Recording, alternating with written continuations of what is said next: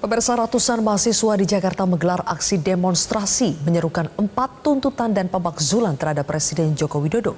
Sementara itu di Bandung, Jawa Barat, gabungan mahasiswa dan masyarakat menggelar seruan moral demokrasi dan maklumat Jawa Barat di depan gedung sate.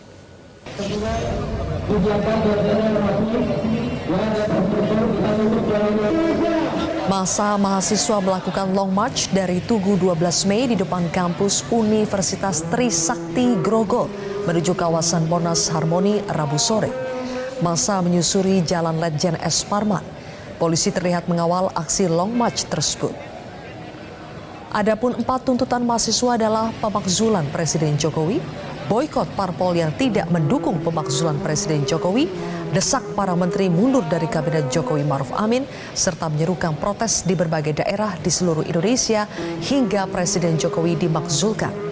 Adapun 10 isu yang mereka soroti di antaranya adalah pemilu curang, KKN, konflik agraria, monopoli sumber daya alam, kerusakan lingkungan, pendidikan dan kesehatan yang mahal, kebebasan sipil, keadilan ekonomi dan gender, kekerasan aparat dan produk hukum bermasalah.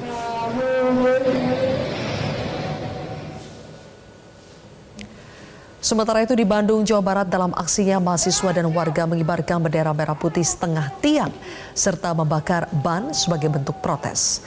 Masa aksi menuntut presiden untuk diadili di tengah rusaknya marwah demokrasi.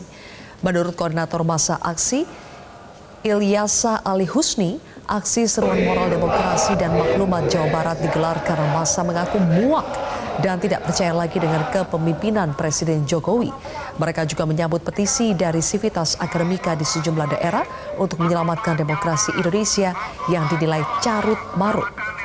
Menurut masa aksi, saat ini Indonesia berada di era demokrasi terkelam.